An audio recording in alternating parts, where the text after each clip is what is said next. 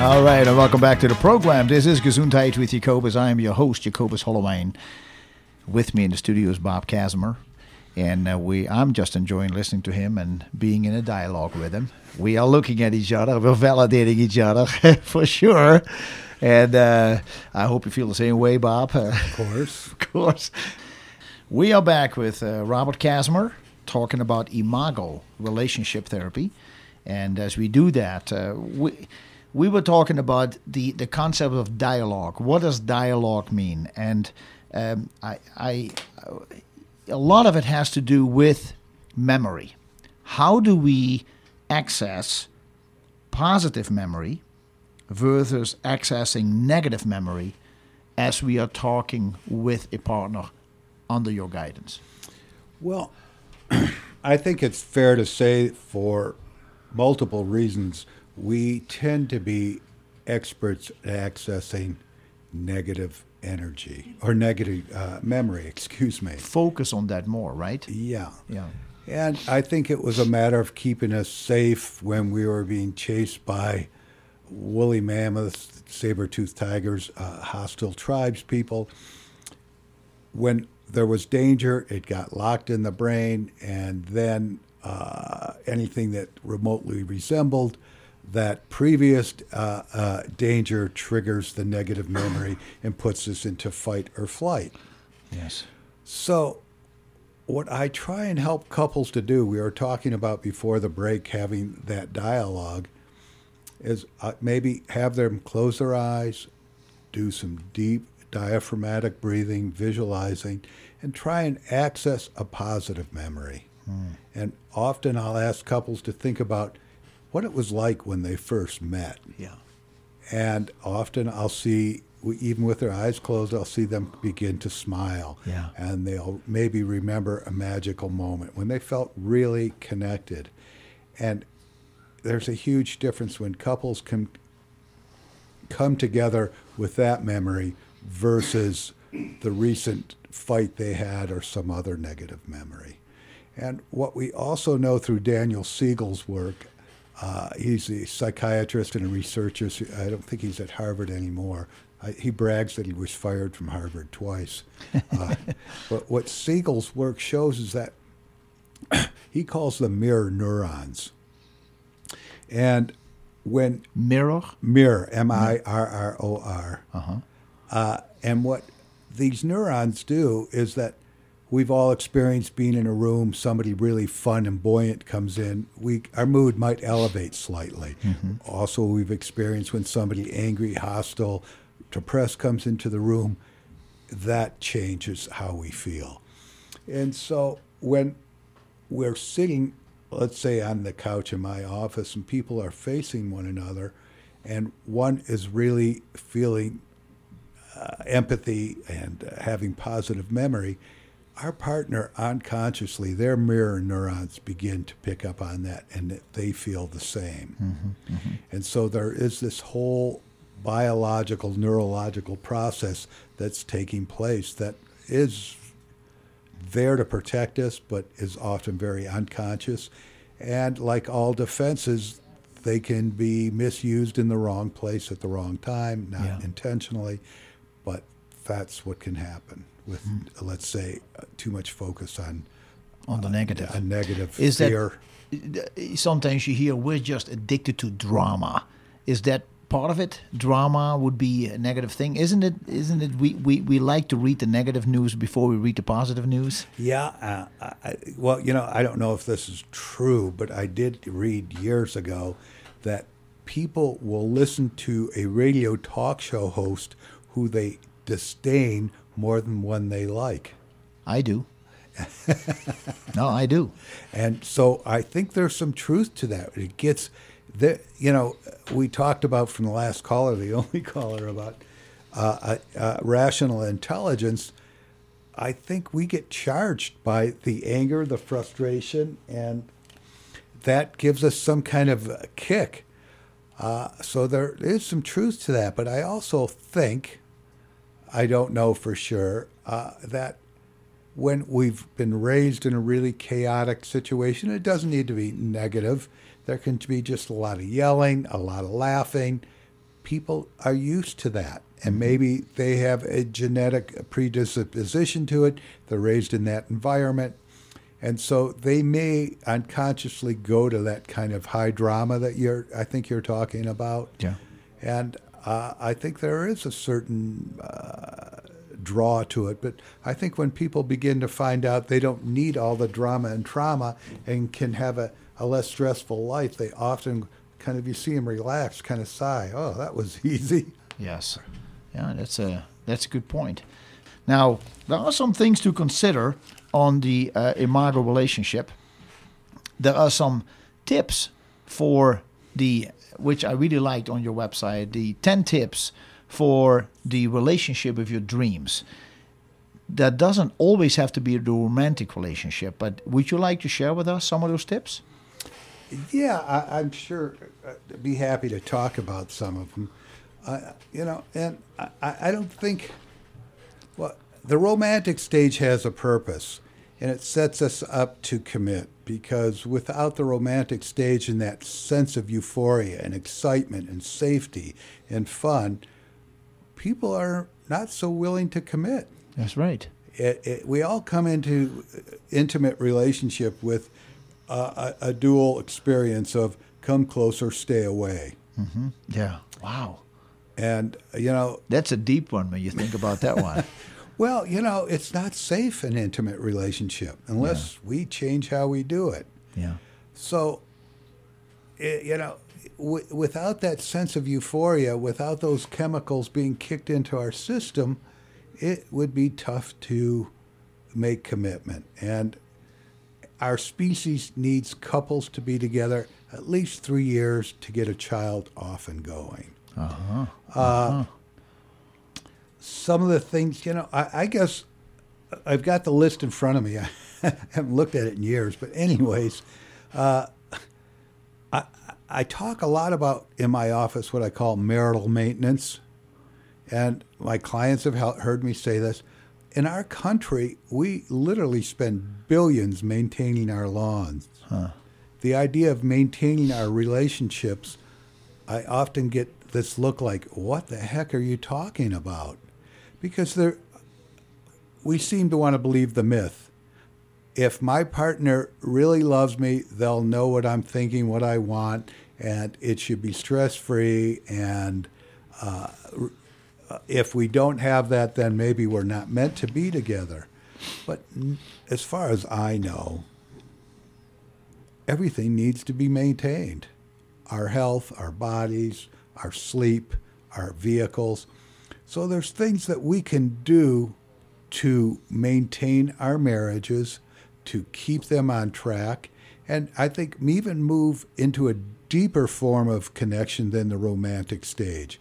And the romantic stage ends, I think it's meant to, but it doesn't mean we can't add romance to the relationship. Back, back into it. Yeah. Mm-hmm. And that may mean you know, a note on the pillow. That may mean a surprise trip to Chico. It may mean flowers. Part of it is knowing what what helps your partner to feel loved. Mm. And it is your job, my job, to help our partner feel loved and appreciated every day. No, and, yeah, go ahead. go ahead. Well, what I what I see in my work, mm-hmm. and I people come in and talk have talked to me for years. They feel safe coming in. Mm-hmm. I feel a lot of opening openness mm-hmm. as they express mm-hmm. what they feel. I see men primarily coming in with some kind of a erectile dysfunction. Mm-hmm. Just the excitement. Well, I can't get it up. Okay. Okay.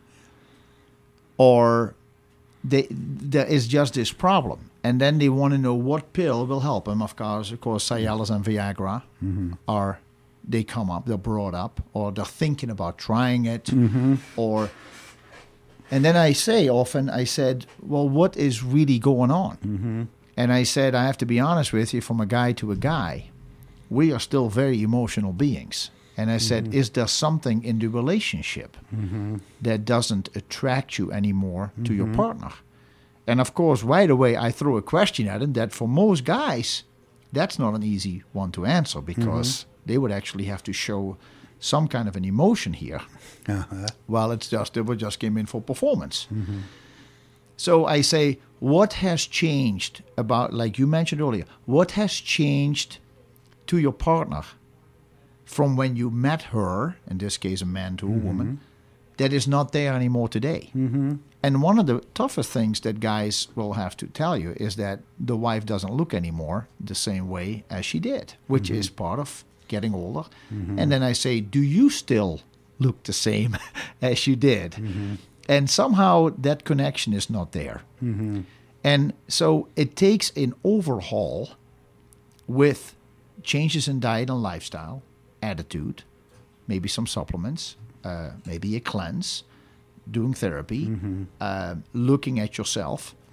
And I think that that is an important part that needs to be addressed. On the other hand, men putting on really a lot of extra weight. There are quite a few guys that come in that have put on a lot of weight In this country? in this country. Yeah, I know. It's shocking. you figure everybody's outdoorsy, everybody's fine.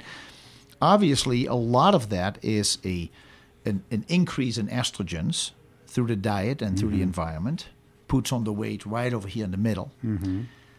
That kind of estrogen has a direct suppressing effect of testosterone. Mm-hmm. And as I explained that to guys, that means that they will have to probably make some changes in their diet and lifestyle in order to do that. And that is something that women are a lot more willing to try.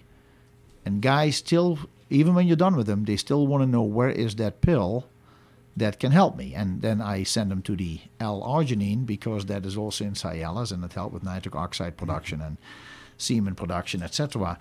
Um, this is a this is an issue that comes up, and I was going to ask you about it. I know we're talking about tips, and we, we can keep mentioning tips as we go from Imago Relationship on your website, robertkasmer.com.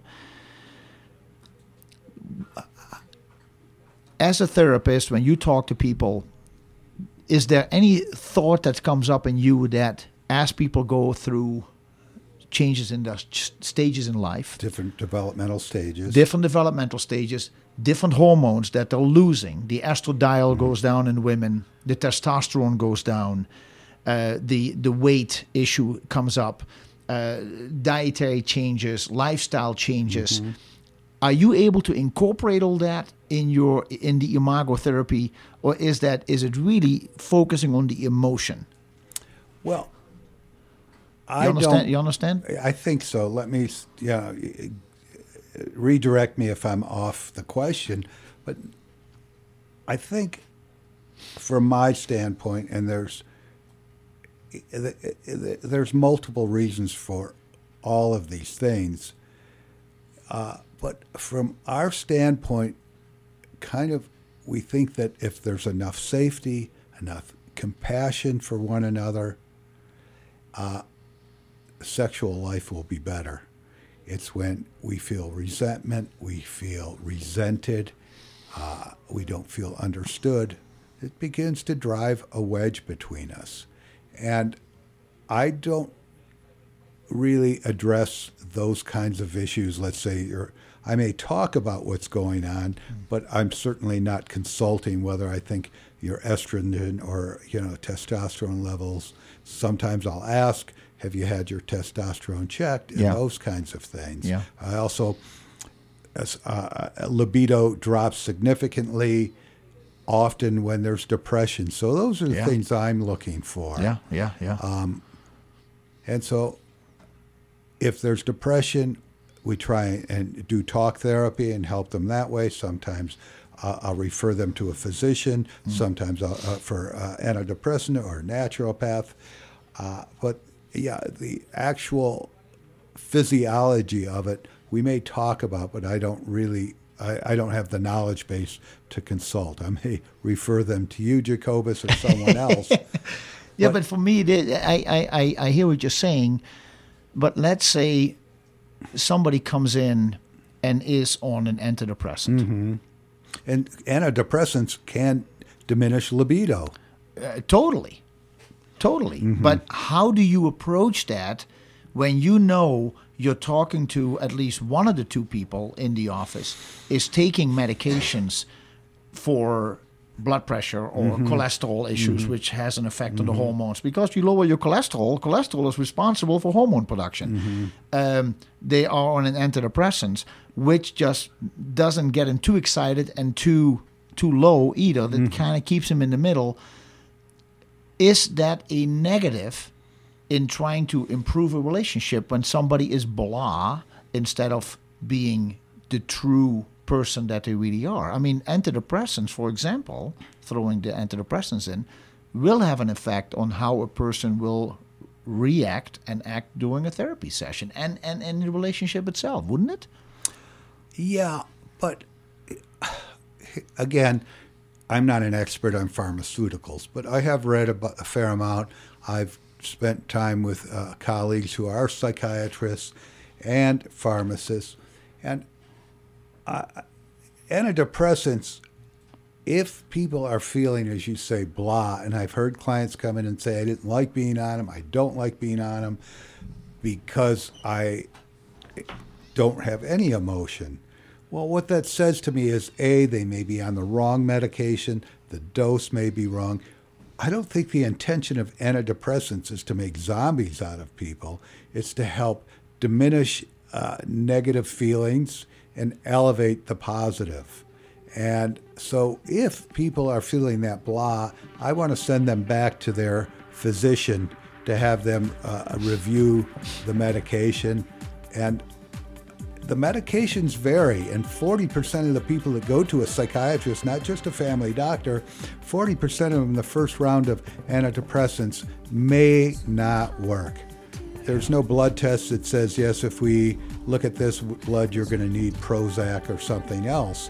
And so it's kind of uh, listening and trying uh, uh, different medications to address the uh, problem. Well, thank you for that. And I let's see if we can continue with that when we come back. We have to take a quick break here. Folks, stay tuned. We have an hour left of Gesundheit with Jacobus. Uh, my guest, uh, Robert Kasmer, a licensed psychotherapist, with us in the studio talking about Imago relationship. We'll be right back. This is Gesundheit with Jacobus, Health Talk Radio.